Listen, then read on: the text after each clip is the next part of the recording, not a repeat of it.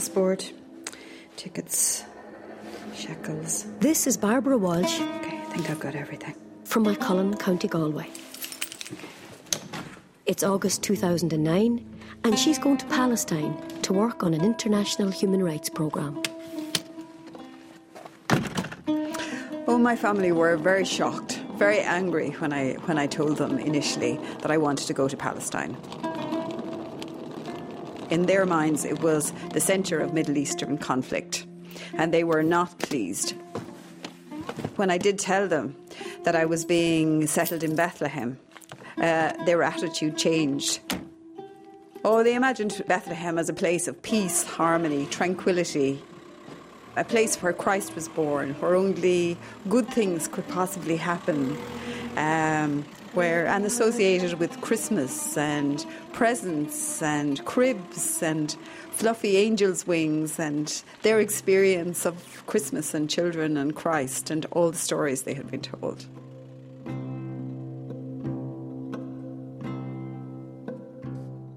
Barbara's 57. When her children were small, she was very involved in her local community. Then they grew up. Her husband died. Barbara decided to give up her job. It was time to do something different.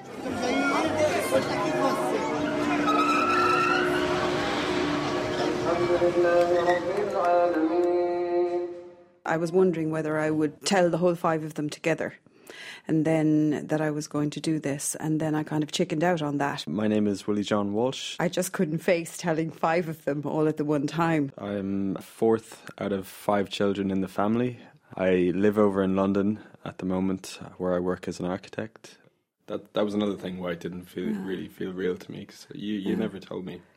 I think actually by the time I had told the first other people three, told me by then, but yeah, the first three, that their reaction was so extreme, yeah. you know, at the time. So um, yeah, I wasn't really keen on her going at the start, and that they felt so anti my going. Yeah, there were all these notions that you know something could happen to her and all that kind of stuff. I just wanted a bit of space before I told anybody else. Yeah. You know, and I suppose some part of me knew that it was going to trickle down from them yeah. to to the younger ones. I'm Claire, and I'm the youngest in the family.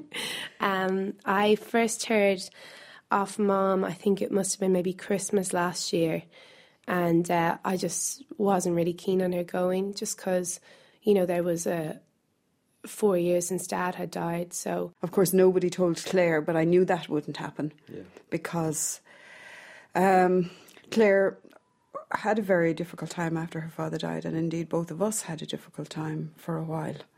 You know, and we were in the process of trying to mend a few fences, you know, ourselves, you know, at that time. And I suppose I myself had a difficult time for a while. I was conscious of very much of the fact that they really did not want me to go. Because I didn't know what was going to happen. I didn't know what was expected over there. You know, as I said, all I heard was bad news on the news. It just felt like it's just like nothing good could come out of it, you know? And the other part of me felt it was three months, that it was not the end of the world, and that three months goes very quickly, and that I would be back. And then I suppose it was about trying to reassure them that the programme was well structured, that I wouldn't be taking any undue risks. As my one of my sons says, now, Willie, you're not to go into Gaza, like, you know. And uh, I just said, well, I've no intention of going in there, even if I could, you know. That I was very mindful of the fact that they had one parent, but there was a strong sense within me that I really had to do this and I had to go.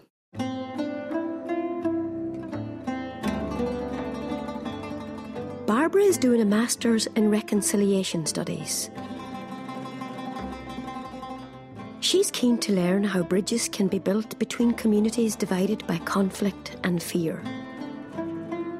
And her interest is not just academic.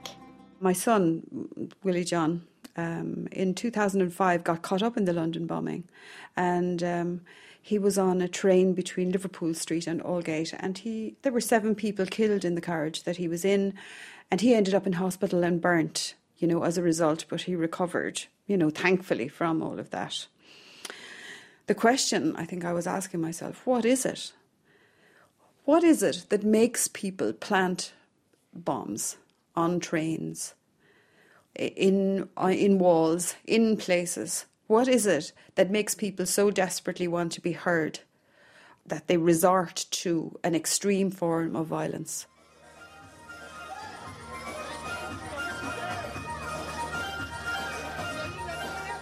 This is Bethlehem in the so called occupied territories, or the disputed territories, depending on where you stand in the Israeli Palestinian conflict. In response to a rise in Palestinian attacks in 2002, Israel introduced severe restrictions on the movement of Palestinians between the West Bank and Israel. This means that many Palestinians cannot travel to Israel, and those who can are subject to stringent security controls. Well, the programme is called an ecumenical accompaniment programme, which basically is a witness programme for people who experience conflict every day in the West Bank. To date, there have been over 600 ecumenical accompaniers that have been there for a period of three months from 2002 2003. So, the most important thing about this programme is that it's not about my contribution, and of course that's important, but the contribution is part of a rolling contribution. Every three months, there's a person that will take my place, and a person after that that will take their place, so that there's always a continuous presence there in six areas throughout the West Bank. For the next three months, Barbara's job is to monitor the movement of Palestinians through Checkpoint 300 and to report any violations of human rights. Each of us, as part of the work, wears a jacket, and on the jacket there's a cross and there's a dove and there's a piece of wire, right? And that jacket, it doesn't matter who's in the jacket, but as long as the jacket is there, standing at the checkpoint doing the work, that and that work is documented and fed into the UN and into the Red Cross. So that gives them on the ground information as to what's happening in six installations throughout the West Bank and that information gives them first class and first hand information about what life is like there every single day. And then, of course, the programme is supported by the Quakers in the UK and in Ireland, and the Quakers have a long tradition of um, supporting peace initiatives all over the world. And I suppose what I like about the Quakers is, you know, is their idea is that you act and you do in whatever way you can to support people. So it's not about talking about it. You can talk about it, but it's about by your actions that you actually are judged. So I feel sometimes I'm a Quaker at heart. I'm a Catholic with a Quaker spirit.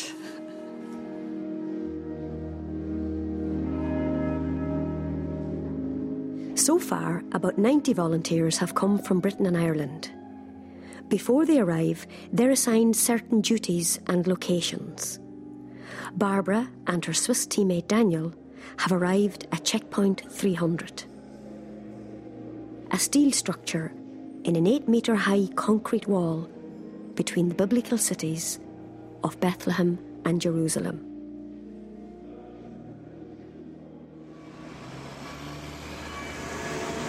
on our first tour, we drove on the on the blue bus, which is the Arab bus from Jerusalem to Bethlehem, and there were four of us, four of us in the team. So we got off with all our luggage, which was numerous, and uh, we had to bring the, the luggage through the the terminal, big checkpoint 300 in Bethlehem, and we had to get all this luggage through the turnstiles.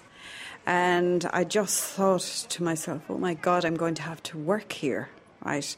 And the other impression that I had was it was absolutely in the high 30s, it was roasting, hotter than anything I'd ever experienced in my life. And I just thought, how am I going to survive in this heat? It's 4.15 in the morning. We hear dogs barking and the imam is shouting in the tower. Bethlehem is alive and we are walking. Walking to the checkpoint. Keeping the hope in our hearts that all will be good one day. Because of our work. Just because of our work.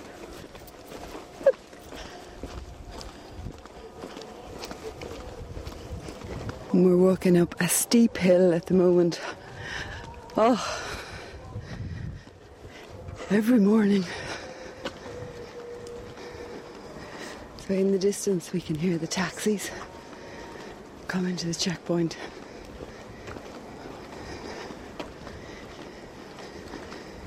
Walking up the steep hill it's very exhausting, but it also wakes you up.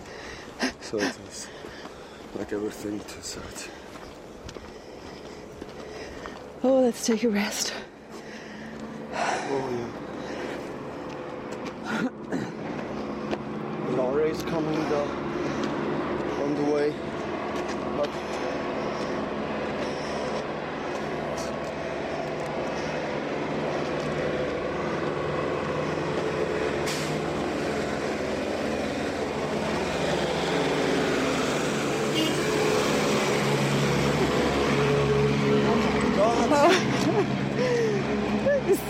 The lorry is smoking. Oh my god, the smell. What's that? Oh, What's wrong with that? The lorry burns more oil than oh. God. Oh no! Have you ever seen something like that? Never. Never. In your 57 years, never. No. Thing looks as if it was going to explode. now we see the taxis. One, two, three, four, five. Absolutely bombing it down the road to the checkpoint to leave people there.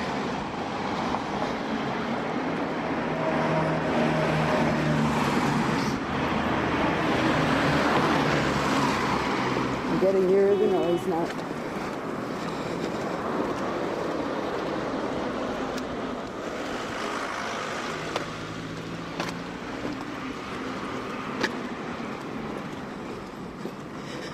Really warm, really dark, million stars in the sky.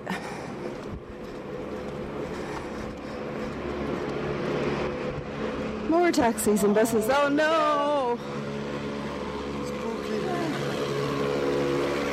Ah. Exhaust. Oh my god.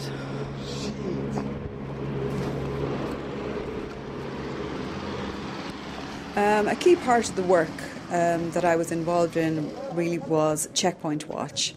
So that involved getting up in the morning, four mornings a week, um, usually at around a quarter to four, and um, walking to the checkpoint. Our apartment was quite near the checkpoint, so it was a 15 minute walk every morning. Um, so when we got there, uh, usually by a quarter past four, already um, taxis, buses, cars, services, um, coffee hawkers um, were, were all there in anticipation of the crowds that would come and people waiting there.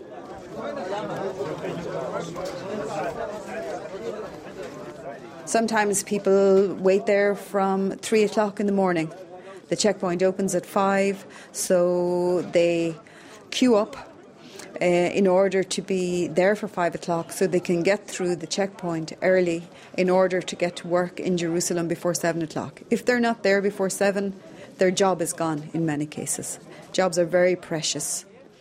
So, my job in the morning um, involved, I usually worked with one other person from the team. Our job really was to monitor the behaviour of the soldiers, um, count the amount of people going through the checkpoint, talk to them if they could speak English, um, find out really what their experiences was. If they have a problem with permits, we might try and intervene and try and sort it out for them. But I suppose the primary purpose of us being there was to see how many people were going through in the morning, the rate they were going through, and that information then we counted, we documented, and that information was fed in to the UN or into the Red Cross, and hmm. then they negotiated higher up with the IDF or with the civil administration about maybe conditions within the checkpoint.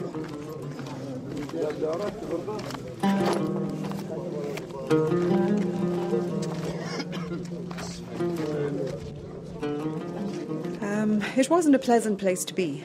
I found um, usually when you when you'd arrive there in the morning, there would be perhaps 800 men, mainly, mainly construction workers going to work in Jerusalem. Uh, they'd be lining up. Some of them would have already gone into what looked like a cattle crush on the outside, uh, that would bring them nearer to the exit point um, in uh, when the terminal opened at five o'clock. So you saw men quiet, some of them praying, some of them talking, laughing, some of them very um, asleep in the line in the morning. So that's the first sight that you would see. So in the morning, I had to walk up by those men, and sometimes I said hello, sometimes I was too embarrassed to say hello, and do a preliminary count on the amount of people that were that were waiting there. So that's the first sight that I would see in the morning. So it would be dark. The terminal is in the wall, which is eight metres high. So it's a very grim sight. It's dirty, a lot, untidy, noisy.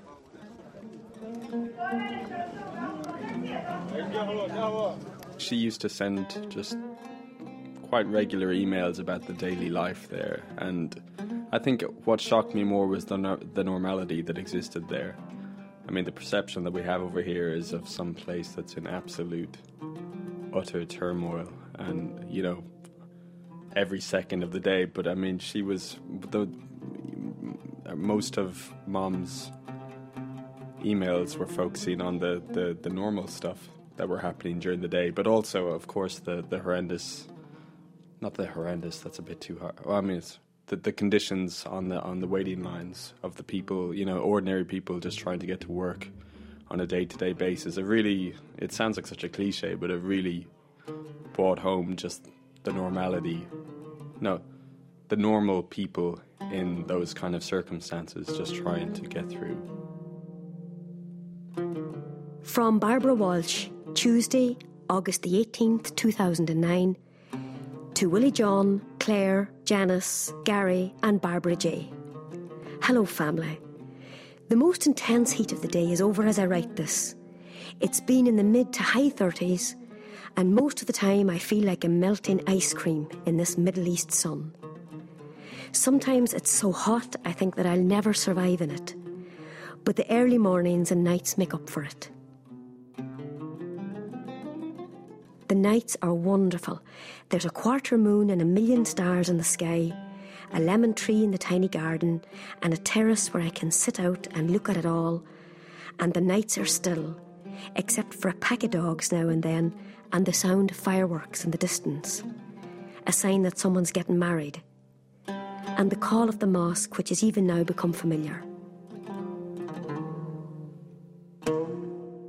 I share an apartment with a Lutheran priest from Sweden, a Swiss young man called Daniel, who plays a mean guitar, and a Swedish woman.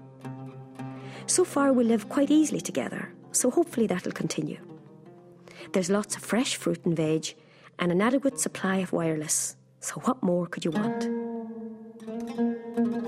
Monday morning, the first day of the week, we stood at Checkpoint 300 in Bethlehem, up at a quarter to four in the morning, and worked until eight. This morning, over 2,000 people, mainly men, queued at the checkpoint from as early as four to find a good place in the queue, which enabled them to get to Jerusalem for work at 7am. Mostly construction workers. Some slept in the line, prayed, cursed, laughed, and tried to cope with the hell that it is every morning for them. Daniel and I stood in the main terminal, observing how many were turned away without the correct permit. There are permits for everything here. Construction workers who were turned back because their fingerprints were too worn from work and didn't register on the fingerprint machine and other stuff. Ramadan will start soon, so the pressure on the checkpoints will increase, as will people's frustration.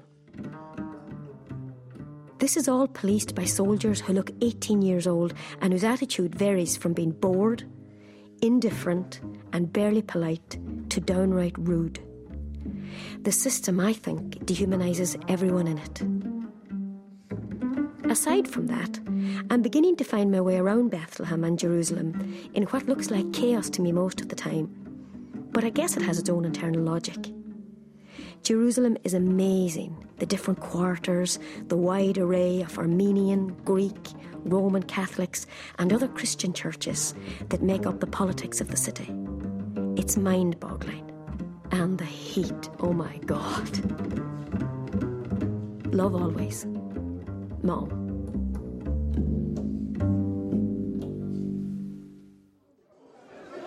I'm counting people as they come out of the wire cage and show their permits to the soldiers. There's a huge push. Near the top of the line in the morning, we, I'd go up and I'd stand near and look at the soldier, uh, soldiers in the booth who would be waiting to open the terminal. And we would wait there until one minute past five. And then we would check and see if the, if the terminal opened on time. So the first thing you would see after that is that when the turnstile opened, hundreds of people flood through. They hold up their permits to the soldier in the booth. Uh, they race across a yard after the first obstacle course, I call it, to go to the next process. That's a metal detector hall. That's like the same process as people have when they go to the airport. So they would take off their boots and their belts, they would queue up there and put their stuff in to go through. Sometimes the metal detector hall wouldn't be open. So there's a humanitarian hotline that's been in situ for the past year. So if that wasn't open, we'd ring the humanitarian hotline and say, This isn't open. Tell them to open it. Tell them to open it. There's only one metal detector open. There are hundreds of men in this metal detector hall they will never get through. There are three metal detectors in it. Sometimes none was open, sometimes one was open, and sometimes you'd have to fight for, for two to be open. After the metal detector hall, they have to put on their shoes and their belts and they go through the last process. This is called the ID booth. And here you have biometric testing, right? Where people put their hand in a biometric machine, that's the shape of their hand. They put a magnetic card that's linked to the biometric machine and it comes up on the PC if they're lucky inside. If it doesn't come up on the PC, they are just told to go back. If their hand doesn't register their face on the PC inside, and sometimes they're construction workers, the tops of their hands are worn for construction, and sometimes the machine doesn't work. So if I was standing there, then we would tell them maybe to try another machine to wipe their hands on their trousers, and sometimes you saw them doing that, and put their hands through their hair. Sometimes it, it, their hand would work in another biometric machine. So if they get through that obstacle course, they race out the other side. Sometimes employers that they depend on for their permits are waiting for them. Sometimes they take the bus to Jerusalem, which is 10 kilometres down the road. So a lot of them at that stage have been up for hours they have to start to work a heavy day in construction. And this is just the start of their day, and they have to go through the same process coming back in the evening. Even in a conflict zone, there must be births, deaths, marriages. Barbara's curious about everyday life for women here. A couple of months in, as she starts to make friends, she's invited along to a Palestinian wedding.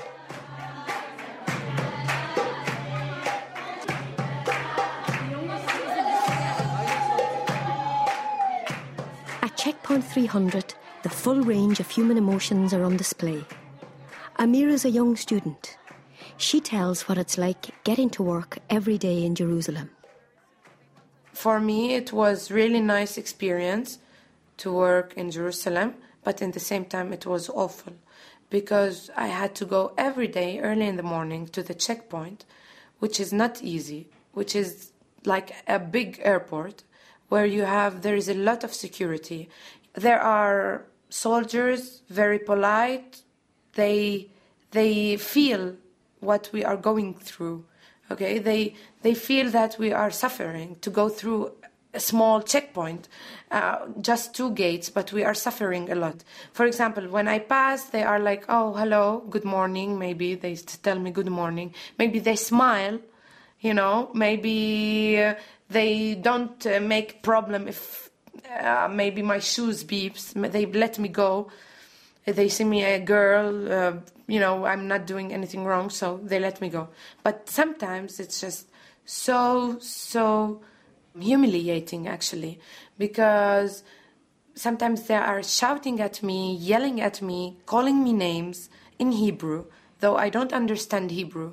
But you know, I could tell because when the the way of talking, you can tell what he's telling you.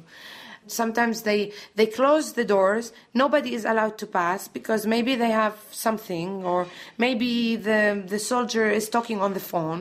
Maybe he's uh, talking with another soldier. If he's a boy and a girl, you know, they are sitting there loving each other, and we are we have to stay there and wait for them until they finish. Mm. So it was like this.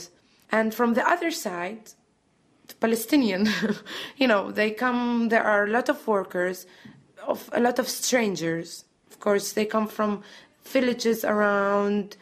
They are not very open-minded, maybe, and when they see a girl without uh, the veil, they are like, "Oh, mm, let's let's talk with her, or let's try to talk with her." And of course, when they discover that I'm Arabic like them, they start to say th- things like flirting or something, and sometimes it could be very. Um, annoying. But sometimes, uh, no, sometimes no. Uh, sometimes they treat us really, really nice. They let all the girls pass all the line. You know, we have to be in line waiting mm-hmm. for the turn. And sometimes there are really, really nice men that they don't accept to see girls waiting online like like the other men. Okay, mm-hmm. so they call us, hey. You come here, come here, and they let us go to the the first line and they let us pass. Then there are big fights between men because why did you leave? why did you let women pass? We are here since uh, five in the morning mm. and men, uh, women are coming just like two minutes and passing. So it was like this, you know. we have a very important partner in this work.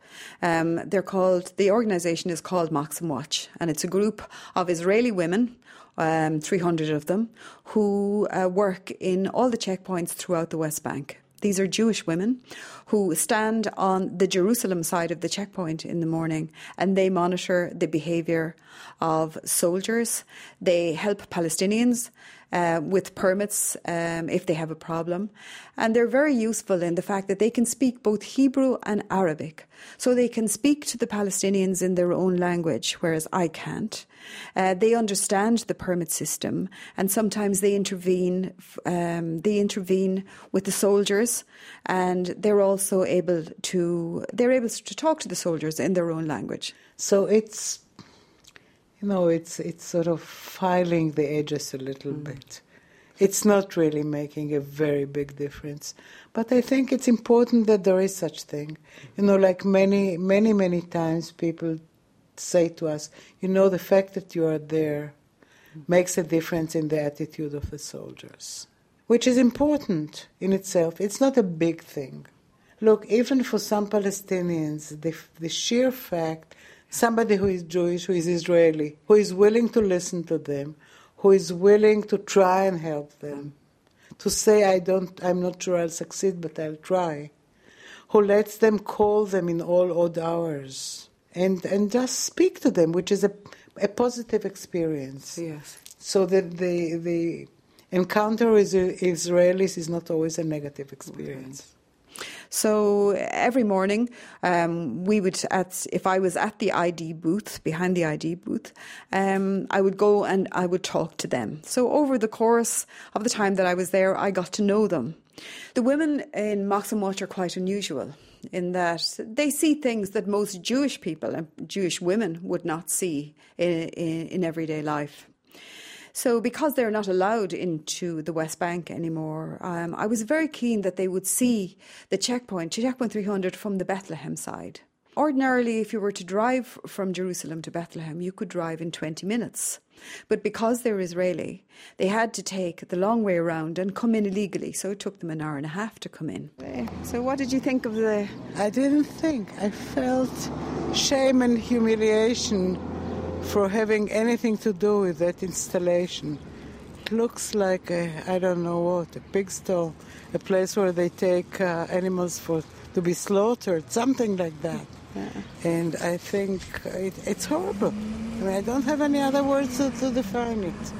What did you expect? Something similar to what there is on this side. On the, on the Jerusalem side. On the Jerusalem side, yeah. yeah. And what was the worst thing? It think? could have been, you know, smaller with just one passage too, or whatever. Yeah. That's it. It's it's the worst that can be. I found it very depressing, and it reminded me of movies I saw about other times that I don't want to mention. Terrible. From the past? Yeah, of course, from the past. So I didn't live these things, but I saw them in the movies, and it's very depressing. Maybe also because it was dark and there were no people. Maybe when you have people there, it is less depressing, but this mm. empty thing was with all those bars there mm. and dirty and extremely dirty. Uh, very hard. Very you didn't hard. expect that it would be so? No. But no. you had seen pictures before? Yeah, but it's I not the same. It's not the same to see pictures and see the actual place. The actual place. Place. I, I told you, maybe when people are there, no. No. not any better. no. Maybe worse. Maybe worse. Yeah. Okay. I can imagine it with people. It couldn't be any better. No. No. November 2009. Barbara has finished her three month stint in Bethlehem.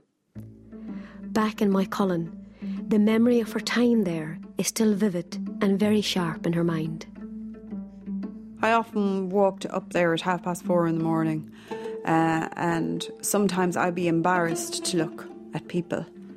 Um, queues of men standing there like animals in a cage, like a cattle crush.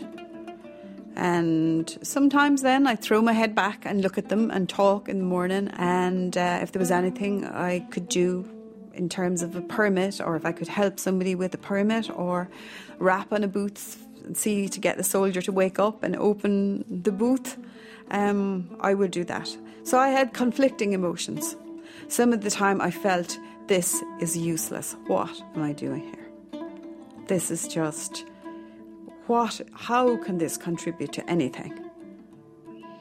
But um, I remember somebody said to me once in the queue, but you are here. You are here. And it's important that you are here. We are suffering, but you are here. And you see this. And you will tell you will go back and you will tell? I think, yeah, it's great that she's that she's um, speaking vocally about what's happening over there. Because as Willie said, like I have very little knowledge of what's happening, even with this country. You know, I was saying to mom, like I've been in a bubble for four years in college, so to actually be in the real world and hearing what's going on, it's a bit mad and a bit scary. So when mom is speaking about those issues, I think it's great. Indeed, there were many times I felt that it wasn't it. It, it, you know, it was making no long-term impact, and how did it feed into policy, and where was it going, and where was all this information going? You know, that was going to make some kind of significant difference. You know, and then I had to remind myself this is an on-the-ground program. This is something that has been tried and trusted. So shut up, just do it, get on with it, and people see this as valuable so therefore, you're just part of the chain. Get over yourself. Now, almost six months later, Barbara's visit to Palestine has brought the everyday difficulties of living in a conflict zone home to her family and community in Ireland. It sounds harsh to say I can't make any sense of it whatsoever, but I mean, I can make some sense of it. I don't know what sense I can make out of it, but I remember when she was out there, then feeling proud of her but that was for the first time, and it was only because we could do nothing about it at that point. So you might as well feel proud for her. A lot of my friends, they all had their their perfect like family life, And I had a mom that wanted to go to Israel. So it's just like, but you know, it was like, it was such a big deal at the time because I didn't know what was going to happen. I didn't know what was expected over there. You know, as I said, all I heard was bad news. But really, like when she went over, and when, uh, like I said, the whole there was actually like a life over there. You know, it wasn't all car bombs and, you know, suicide bombers and, you know, it wasn't all that. Like she had a nice apartment where she lived with, you know, three other people. She made friends and she had like internet connection. I thought she was going to be like in a fucking shed or something, you know, like with sheep around her. but, but it was it was much better than that, you know. So while I was there, I met Jews, I met Muslims, I met Christians. And I find it very difficult to understand why these three major religions, at some way, can't agree more, can't find the common things that bind them together. The common things like the search for peace and for justice and for coexistence and for living together. They just need to try harder. What impressed me most while I was there was how ordinary people managed to live their lives, send their children to school, to work in the midst of a situation of conflict, and how organisations, both Israelis and Palestinians, continue to meet every day and every week to keep the lines of communication open, and through that, to be able to create the conditions for peace.